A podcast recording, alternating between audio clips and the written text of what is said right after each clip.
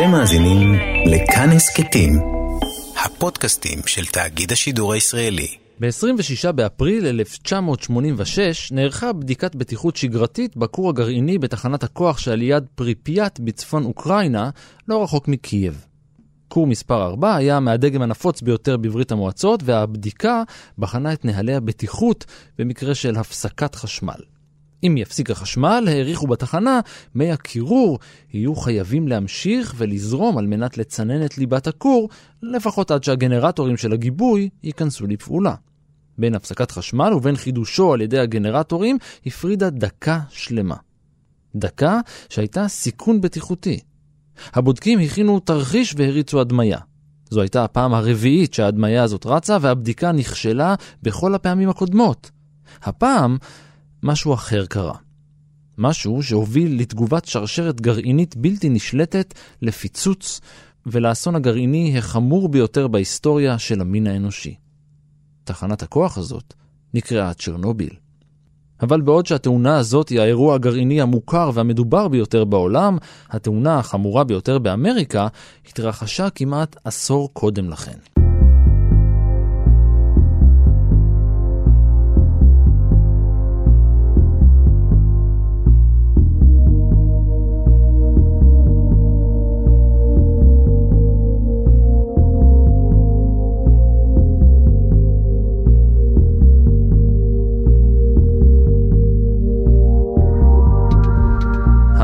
אני רן מנהר ואתם על מנהר הזמן.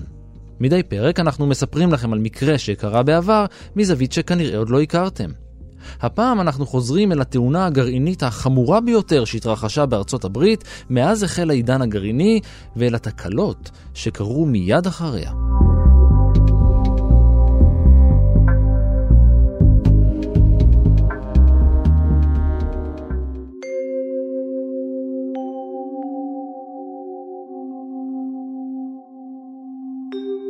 ביום רביעי, עשרים ושמונה במרץ אלף תשע מאות שבעים ותשע, בשעה ארבע בבוקר, הראה תקלה קטנטנה בתחנת הכוח בלונדונדרי טאונשיפ בפנסילבניה.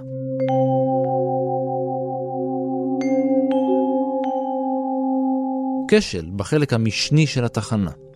רק שתחנת הכוח הזאת הייתה תחנה גרעינית, והכשל הקטן הוביל לכשל יותר גדול שהוביל לשרשרת של אירועים שבסופה כל תחנת הכוח הפסיקה לפעול. ובעוד תחנת כוח גרעינית מפסיקה לפעול, הכור הגרעיני ממשיך בשלו, והלחץ בתוכו עולה ועולה. אבל אז תקלה נוספת בכור עצמו הובילה לאירוע שכמוהו לא קרה עוד באמריקה.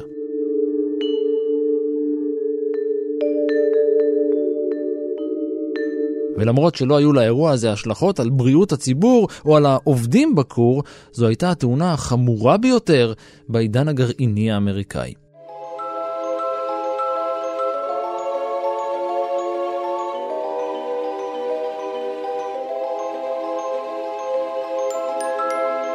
אי שם, במרכזו של נהר ססקהנה שבפנסילבניה, במרחק של חמישה קילומטר מהעיר מידלטאון, שוכן לו אי שלב וקטן, ממש לא רחוק מהריסבורג, עיר הבירה של פנסילבניה.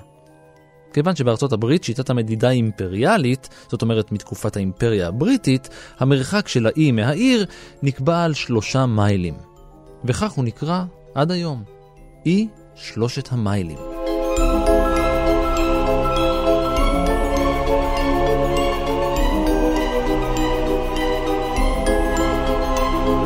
קודם כל מדובר בחוף המזרחי של ארצות הברית, שהוא בעיקרון מיושב אה, לא מעט. זוהי דוקטור נעמה חריט-יערי, ראש תחום הפיזיקה ביחידת החדשנות במכון דוידסון לחינוך מדעי. מ- מיושב בהחלט באוכלוסייה, אני לא אגיד צפופה, כי אנחנו חיים במדינה מאוד צפופה, וארצות הברית בחלקים מסוימים ממנה הרבה פחות צפופה, זה האזור הספר, זאת אומרת, זה לא ניו יורק, זה לא לוס אנג'לס, זה בהחלט ארצות הברית. עיקר החשמל אה, מסופק משריפה של דלקים פוסיליים. זה בעצם תחנת כוח אה, סטנדרטית, נאמר במרכאות, משתמשת בדלק פוסילי, כלומר בפחם, אה, בשמנים, שורפת למעשה אה, דלק כדי לחמם מים ליצירת קיטור, והקיטור הזה משמש למעשה להפעלה של טורבינה. הטורבינה הזאת מייצרת חשמל. בשנת אלף תשע מאות שלושים ושתיים, חמש שנים לפני שהלך לעולמו, הלורד ארנסט רת'רפורד, הניו זילנדי, גילה משהו מעניין. באמצעות מאיץ חלקיקים הוא ירה פוטונים, חלקיקי אור, אל אטומים של ליטיום. לא ניכנס עכשיו לנבחי הפיזיקה ממש, אבל מספיק שנגיד שבעקבות הניסוי הזה, אטומי הליטיום התפרקו. התפצחו. עכשיו, זה היה דבר מאוד מפתיע. רוב העולם היה בטוח שאטום זה הדבר הכי קטן שיש. ועוד יותר מפתיע מזה, בתהליך הפיצוח של האטומים השתחררה כמות אנרגיה פשוט מטורפת. העידן הגרעיני החל.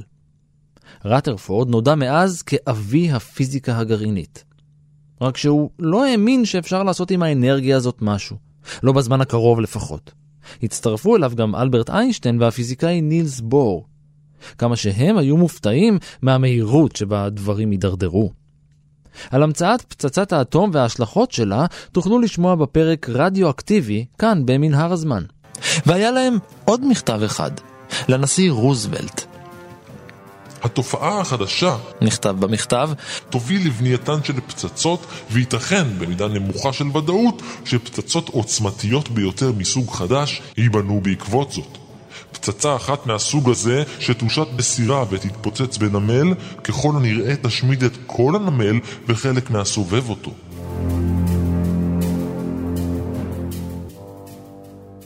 תגלית הכוח הגרעיני התקבלה בארצות הברית בזרועות פתוחות, גם כאמור לשימוש צבאי בפצצות וגם בחוגים מדעיים.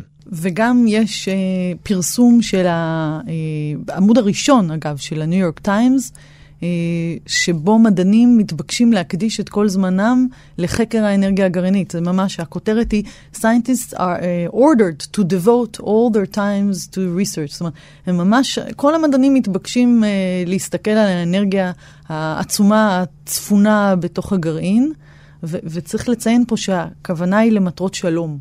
במהלך שנת אלף תשע מאות ארבעים ושתיים הלך והוקם בסודיות מוחלטת שיקגו פייל אחת.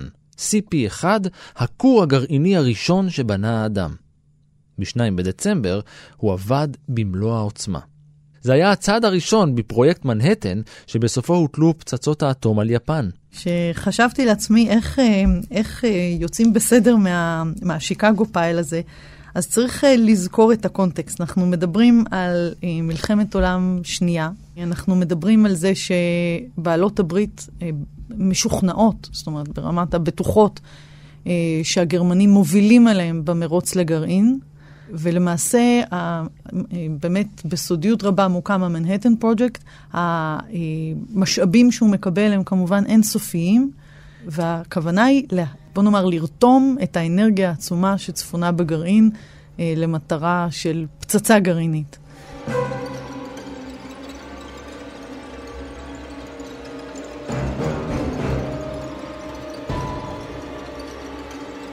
הצלחת הכור הניסיוני הזה הובילה לבניית כורים נוספים שכל מטרתם הייתה הפקת פצצות גרעין.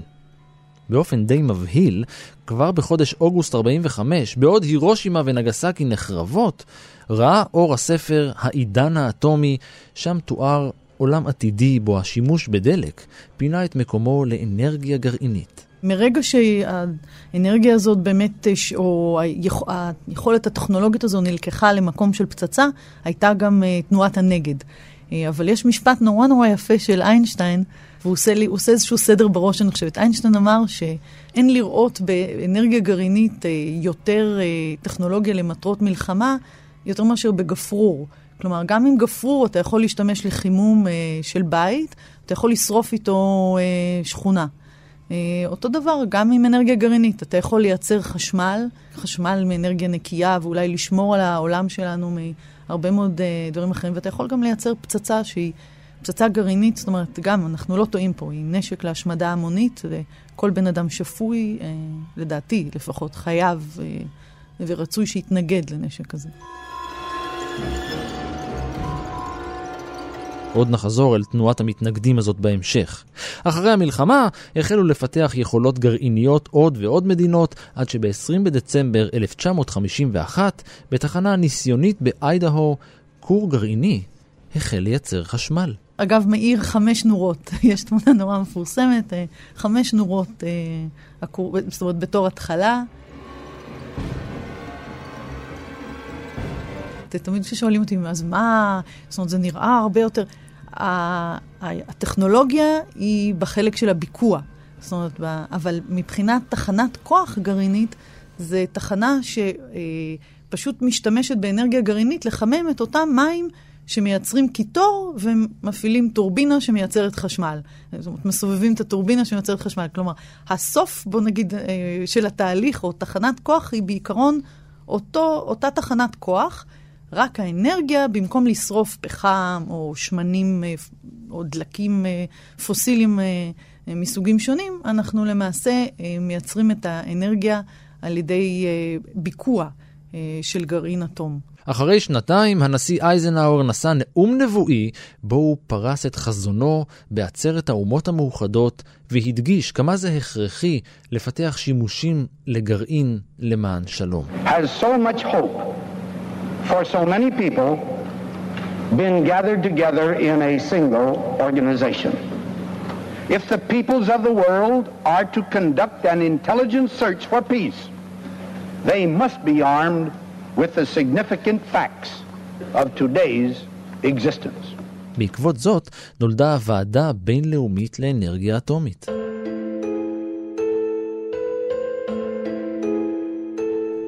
בשנת אלף תשע מאות שישים ושמונה נבנה כור חדש בפנסילבניה. תחנת הכוח באי שלושת המיילים הוקמה על ידי תאגיד General Public Utilities, תאגיד ג'י פי יו, והופעלה על ידי חברת Metropolitan Edison. כן? אותו אדיסון מהמצאת הנורה.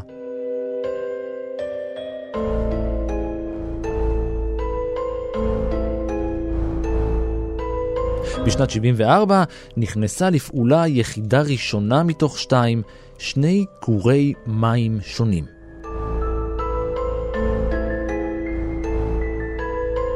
בארצות הברית יש בעיקר שתי טכנולוגיות שמשמשות בכורים גרעיניים, או שני סוגים, נאמר, של כורים גרעיניים, שניהם משתמשים במים, למעשה.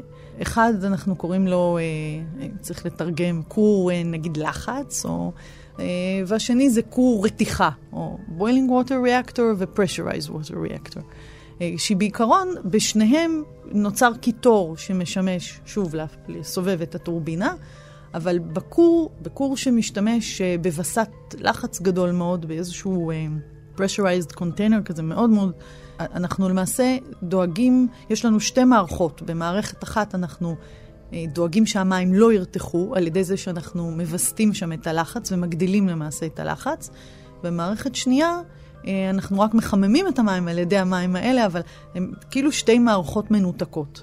סביב תחנת הכוח הגרעינית הוגדרו שני אזורים.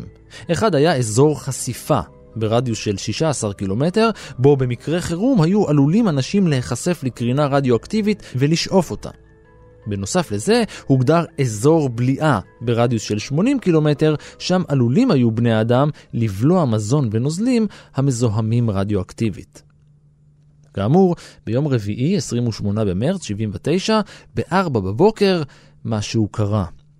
יחידה מספר שתיים פעלה ב-תשעים ושבעה אחוז מהתפוקה שלה, עד שלפתע התרחש כשל קטן במערכת משנית שלא הייתה גרעינית. מעגל חשמלי משני גרם לטמפרטורה של הנוזל במערכת הקירור לעלות, וכתוצאה מכך, שסתום לשחרור לחץ נפתח אוטומטית.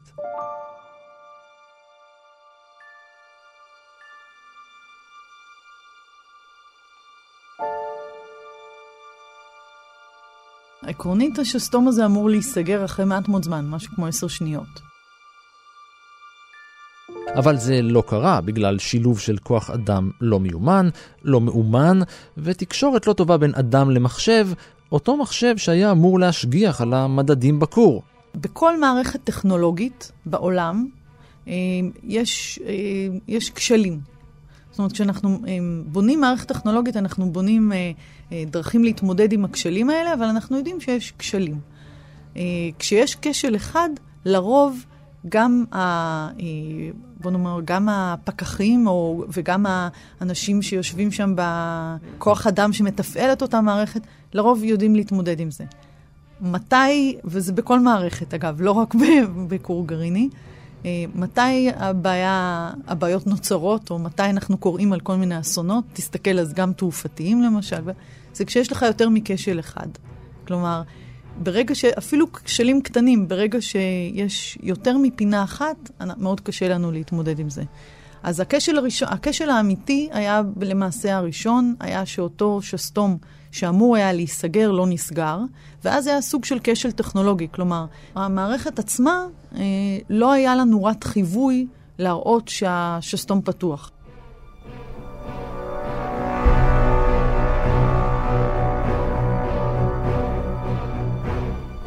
אחרי עשר שניות נדלק במערכת אור אדום, שהוביל את אחד העובדים למסקנה שיש יותר מדי חומר קירור. לכן הוא עקף את המערכת האוטומטית.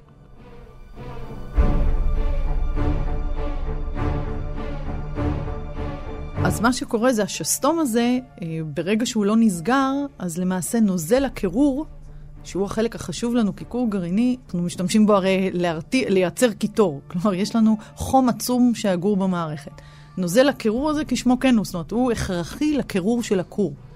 עכשיו, הם, הם, ברגע שהשסתום היה פתוח, נוזל הקירור למעשה ברח.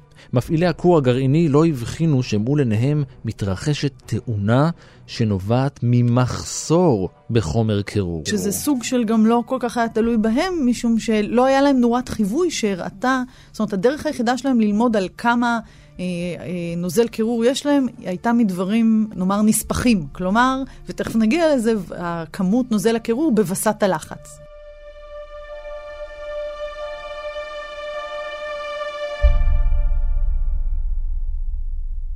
בפעילות שגרתית, השסתום הזה מלא במים עד קצהו, כך שלא היה צורך בחיישן מיוחד שיצביע על מפלס המים באותו שסתום. ולכן הצוות בכור הניח שהכל בסדר, הכור מכוסה בנוזל קירור. אז הם שחררו עוד מנוזל הקירור. הלחץ היה כל כך נמוך שמשאבות הצינון החלו להזרים מים אל תוך המערכת כדי לפצות על נוזל הקירור שעבד. אבל גם המים האלה יצאו דרך השסתום הפתוח.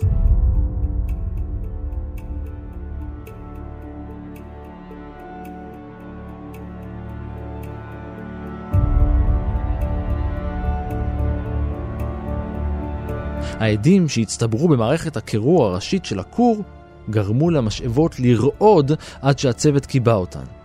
הם עדיין היו בטוחים שהכור מכוסה במים.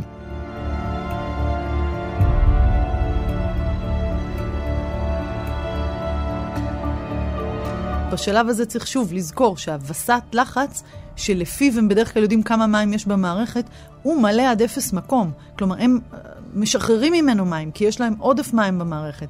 אז מבחינתם יש להם מערכת שהיא מלאה במים, הם לא מבינים שחסר מים, ומצד שני יש להם רעידות בשסתומים, שהם חייבים לטפל בהם כדי באמת לא לייצר סדקים.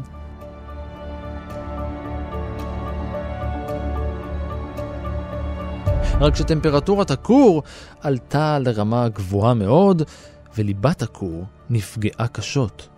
ליבה של כור באמת בנויה ממה שאנחנו קוראים מוטות דלק וגם ממוטות בקרה.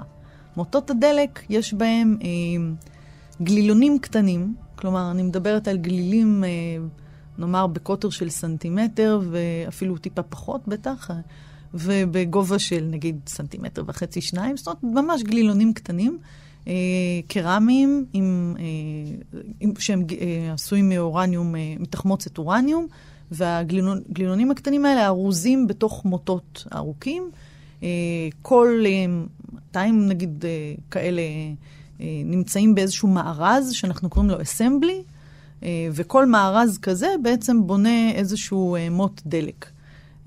עכשיו, המוטות הדלק האלה הם בדרך כלל נמצאים בתוך המים, כאילו המים משמשים לוויסות, המים וה, ומוטות הבקרה משמשים לוויסות של התהליך.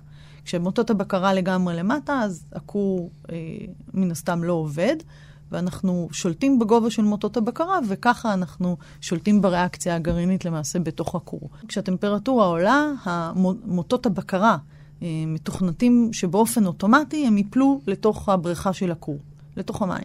וזה באמת קרה. אם אין מים, יש לנו בעיה. מוטות הדלק נפגעו והחלו לשחרר חומרים רדיואקטיביים אל מי הקירור. מוטות הדלק עצמם ניזוקים, ובגלל שהם ניזוקים, אז הם בעצם משחררים את החומר הרדיואקטיבי לתוך המערכת. זאת אומרת, לו היינו שומרים על השלמות של מוטות הדלק, אז זה היה, זה היה בסדר, אבל מוטות הדלק עצמם ניזוקו.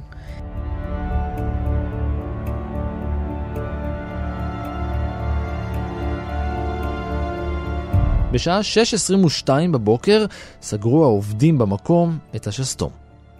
אבל בזה זה לא הסתיים.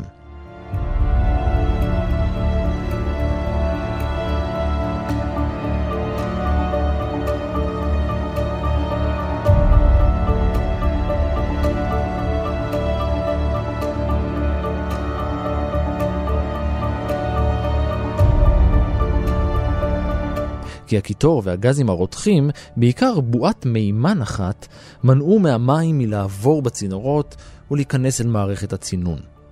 לאורך כל אותו יום ניסו המפעילים בכור להזרים מים אל המערכת. אחרי הצהריים הם ניסו להוריד את הלחץ במערכת, ולקראת ערב הם החלו בהזרמת המים אל מערכת הקירור. בעשרה לשמונה בערב הם השיבו את המים אל המערכת. משאבות הנוזל שבו לפעולה, והאסון נמנע.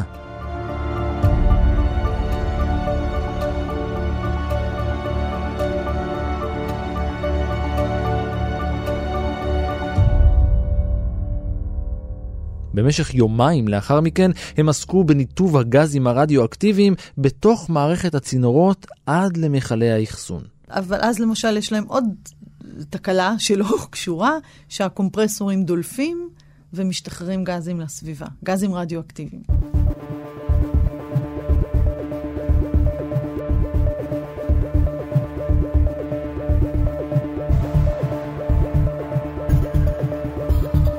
כיום התאונה הזאת והתגובה לה הן דוגמאות מובהקות לאיך לא להתנהג במקרה חירום. הודעות סותרות בדבר הנזק לכור, דיווחים שונים על כמויות הקרינה שהשתחררו לאוויר, הציבור מחוץ למפעל והתושבים השכנים פשוט לא ידעו מה לעשות. כמה שעות אחרי שאמרו להם לא לצאת מהבית, יצאה הנחיה שנשים בהיריון וילדים צריכים לעזוב את המקום. תושבים אחרים הונחו להישאר בבתים. הדילמה הייתה אדירה. האם לפנות את כל האנשים ברדיוס של יותר מ-שלושים קילומטר או לא? בכל זאת, מדובר במשהו כמו שש מאות אלף איש.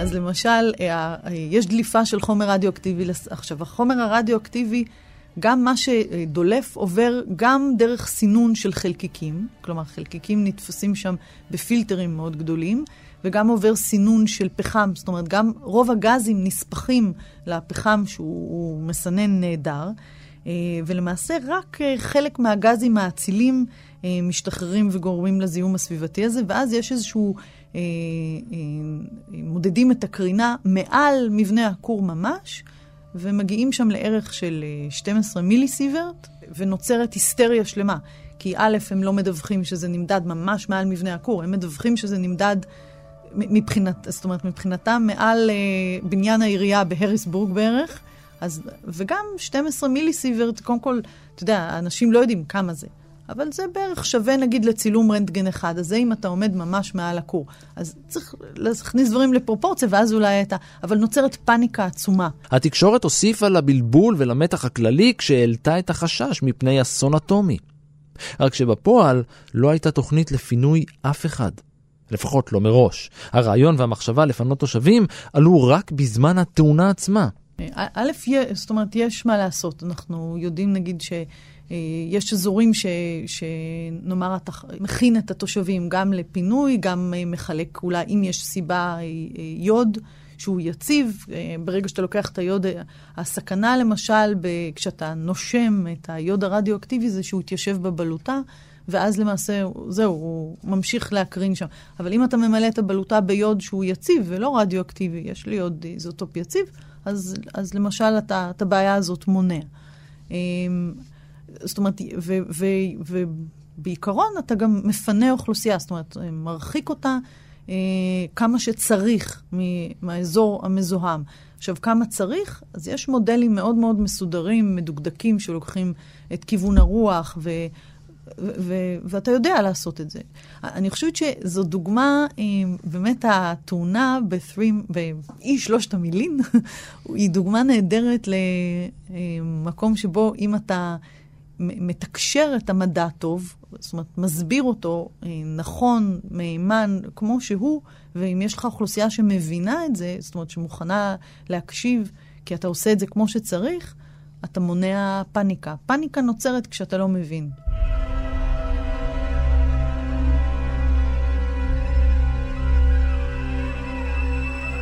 בסקר שנערך בהמשך השנה התברר שכמעט ארבעים אחוז מהתושבים שחיו ברדיוס של עשרים וחמישה קילומטר מהתחנה פינו את עצמם ועזבו את בתיהם. מושל פנסילבניה התמהמה בהחלטה האם לפנות ואת מי ומתי, בעיקר כי הוא קיבל אינפורמציה סותרת מכל כך הרבה גורמים כל הזמן. לכן הוא ביקש שיהיה איש אחד בלבד שירכז את כל המידע ויעביר לו נתונים אחידים. הרולד דנטון נשלח על ידי הנשיא ג'ימי קארטר, והאירוע נכנס לנתיב המהיר לקראת סיום.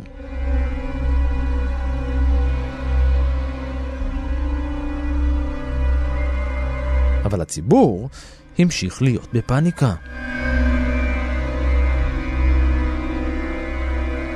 ראשי קהילות נוצריות הבטיחו מחילה על כל החטאים, הפארקים הלאומיים נערכו לקליטת אלפי עקורים, הצלב האדום נערך בכוחות מיוחדים, הכסף אזל בבנקים, והבנק המרכזי נאלץ לשלוח כסף מזומן ברכבים משוריינים, ובתי החולים נערכו במתכונת חירום.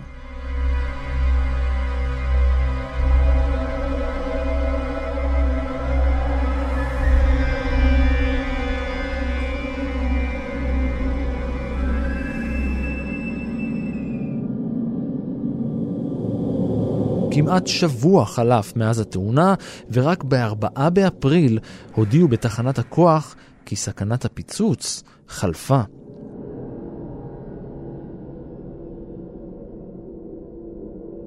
יחלוף כמעט עוד שבוע עד שאנשים יורשו לחזור הביתה. והדאגה מפני העידן הגרעיני חזרה ביתר סט. זוכרים את תנועת הנגד? התאונה הציפה חששות מוצדקים בפעילים ובציבור הרחב. הם חששו מההשלכות החמורות לבריאות התושבים והסביבה. התקלה בכור שחררה לאוויר גזים רדיואקטיביים, אלא שמחקרים שנערכו לאחר מכן לא מצאו מקרי סרטן הקשורים לאירוע.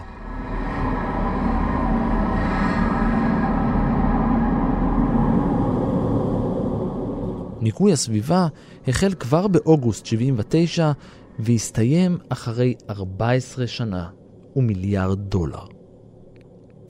איך מנקים סביבה מזיהום רדיואקטיבי?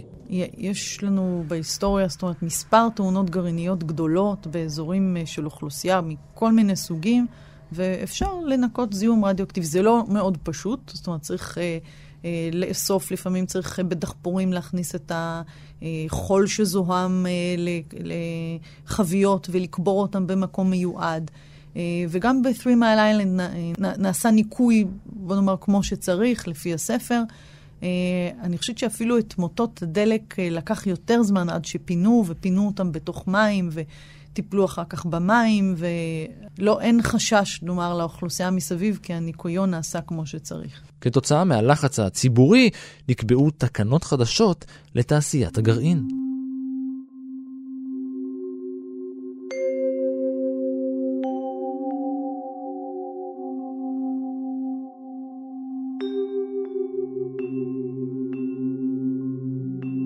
חקירת התאונה באי שלושת המיילים הובילה למסקנה כי היא נגרמה בשל שילוב של תקלות במכשור, בעיות בעיצוב וטעויות אנוש שנבעו משיקול דעת מוטעה בעקבות מחסור בשעות שינה.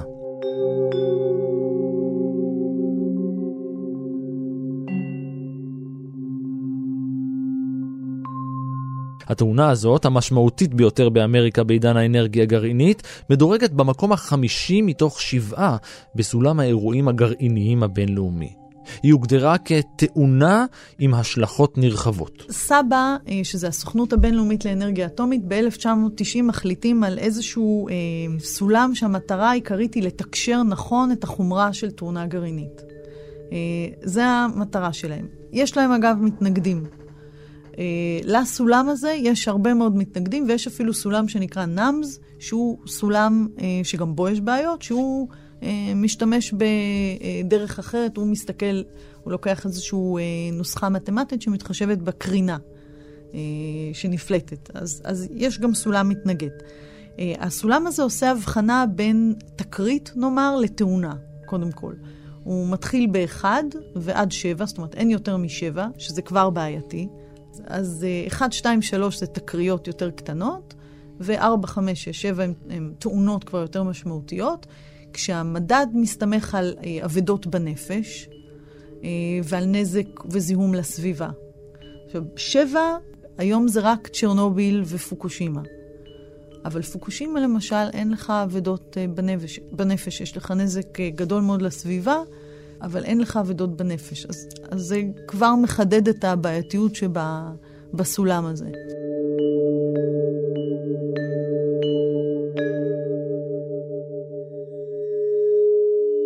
שנים דיברו על זה שמסתירים מידע, שלמעשה היה זיהום סביבתי הרבה הרבה יותר גדול, והממשל מסתיר אותו מהתושבים. היו המון תיאוריות קונספירציה. אגב, השנה שזה קרה, אלף תשע מאות שבעים ותשע, זו, זו השנה של הסרט המפורסם של ג'יין פונדה, הסינדרום הסיני, שמראה משהו שפיזיקלית הוא, הוא לא הגיוני. זאת אומרת, כשליבה מותחת היא לא מגיעה לצד השני של כדור הארץ, זה לא קורה. זה, זה לא מה שזה אומר.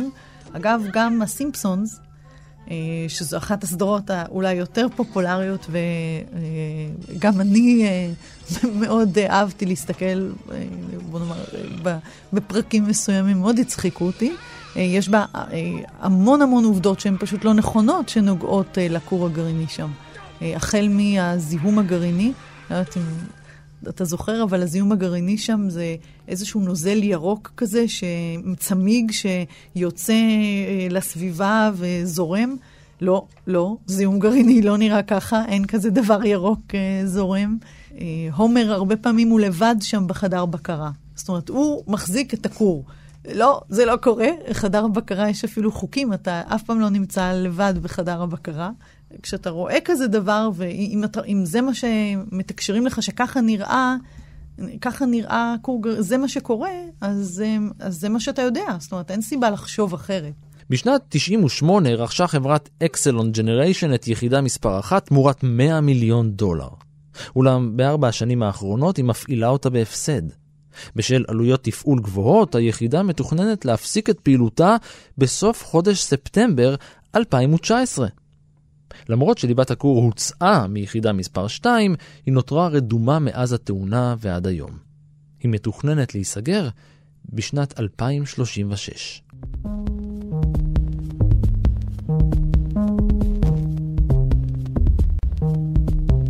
אגב, עדיף לגור, מבחינת רדיואקטיביות, עדיף לגור ליד תחנת כוח גרעינית ולא ליד תחנת כוח פחמית.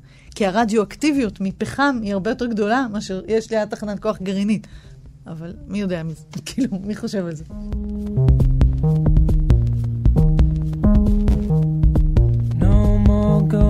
ועד כאן מנהר הזמן להפעם. תודה לנעמה חריט-יערי.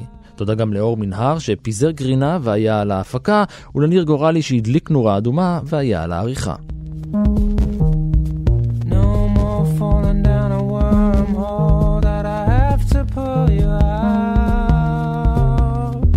סיפורים נוספים מההיסטוריה ופרקים אחרים של מנהר הזמן מחכים לכם כל העת באתר שלנו, באפליקציה של כאן, בכל יישומון הסכתים אחר וגם בספוטיפיי.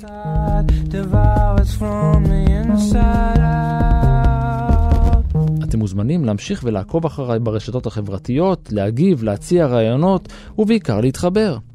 אני ערן מנהר, נשוב וניפגש בפרק הבא.